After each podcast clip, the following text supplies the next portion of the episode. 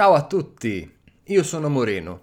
Benvenuti ad un nuovo episodio del podcast di The Italian Coach. Il podcast che ti aiuta ad imparare l'italiano in modo indipendente facendo ciò che ami. Corre il 1989 e quello che sta per avvenire a luglio a Venezia sarà ricordato come uno dei più straordinari e controversi concerti in Italia. I Pink Floyd suonano davanti a Piazza San Marco. Mettiamoci comodi nella macchina del tempo e torniamo indietro di 30 anni. I Pink Floyd, uno dei gruppi più famosi ed influenti al mondo, sono in tournée europea sono però orfani di Roger Waters, bassista e principale leader che aveva lasciato il gruppo già qualche anno prima. La formazione in quel momento è quindi composta da David Gilmour, il chitarrista, Richard Wright, il tastierista, e dal batterista Nick Mason. A maggio prima del concerto di Venezia, il gruppo fa tappa all'Arena di Verona, Monza, Livorno e Cava dei Tirreni. L'idea di chiudere il tour italiano con un grande concerto a Venezia viene all'impresario veneziano Francesco Tomasi. La data dello spettacolo il 15 luglio 1989, coincide con la tradizionale festa del Redentore, una festa molto sentita dai veneziani. Il concerto è una sorta di regalo agli abitanti di Venezia. I Pink Floyd, che si esibiscono su un palco galleggiante in laguna nel bacino di San Marco uno spettacolo unico e perfino gratuito. E così ha inizio un periodo molto intenso per la città. Come sempre, quando si tratta di un avvenimento di tale dimensione, le opinioni si dividono in due. C'è chi sostiene l'idea e chi la critica.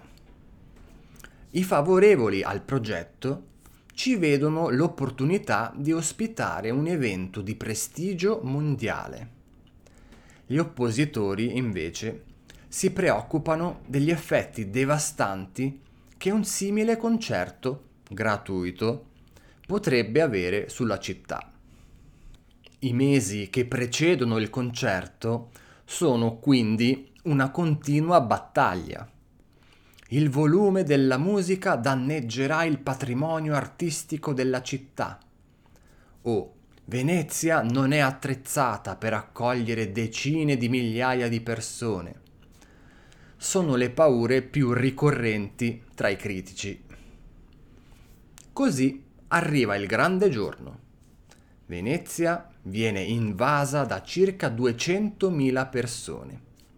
È l'inizio di un grande caos per via di uno sciopero dei treni, molte persone sono costrette a percorrere il Ponte della Libertà a piedi per arrivare in piazza San Marco. E il più grande problema si trova proprio in piazza. La decisione di proibire dei bagni chimici per motivi estetici avrà conseguenze disastrose.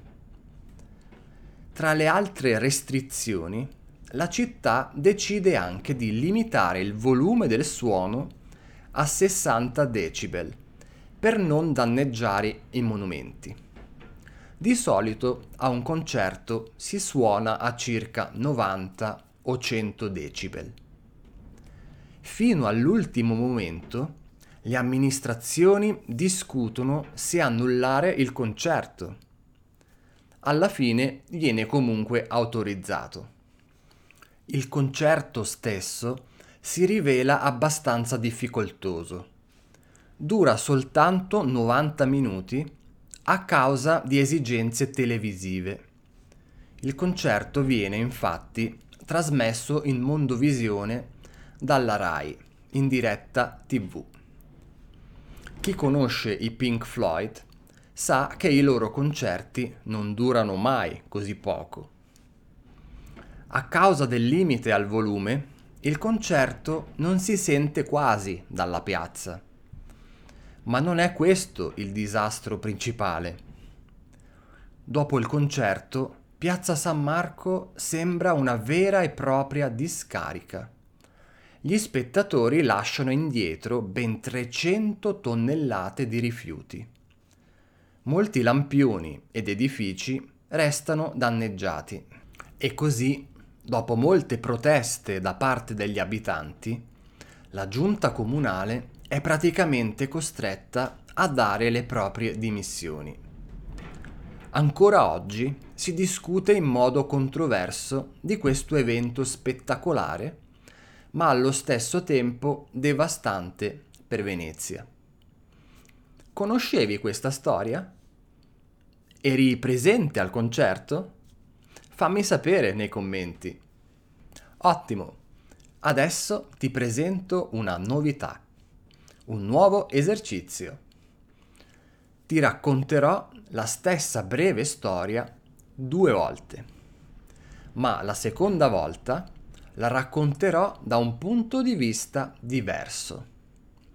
In questo modo potrai notare le differenze grammaticali in un contesto ricco e in modo intuitivo, senza studiare le regole.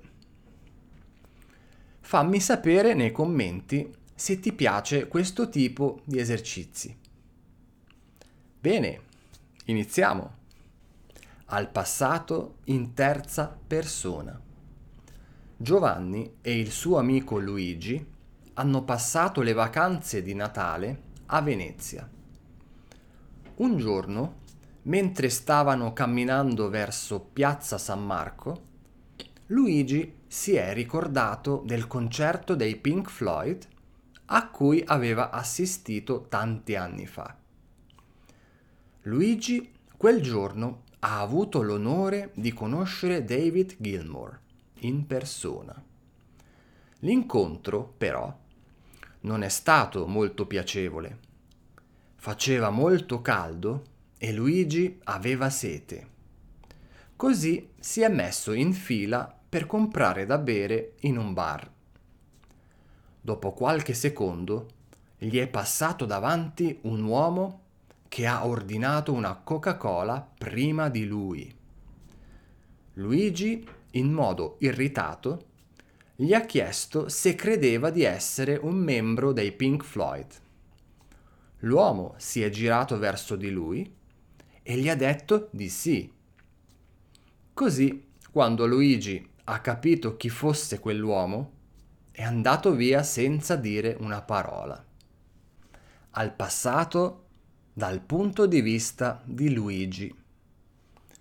Io e il mio amico Giovanni abbiamo passato le vacanze di Natale a Venezia. Un giorno, mentre stavamo camminando verso Piazza San Marco, mi sono ricordato del concerto dei Pink Floyd a cui avevo assistito tanti anni fa.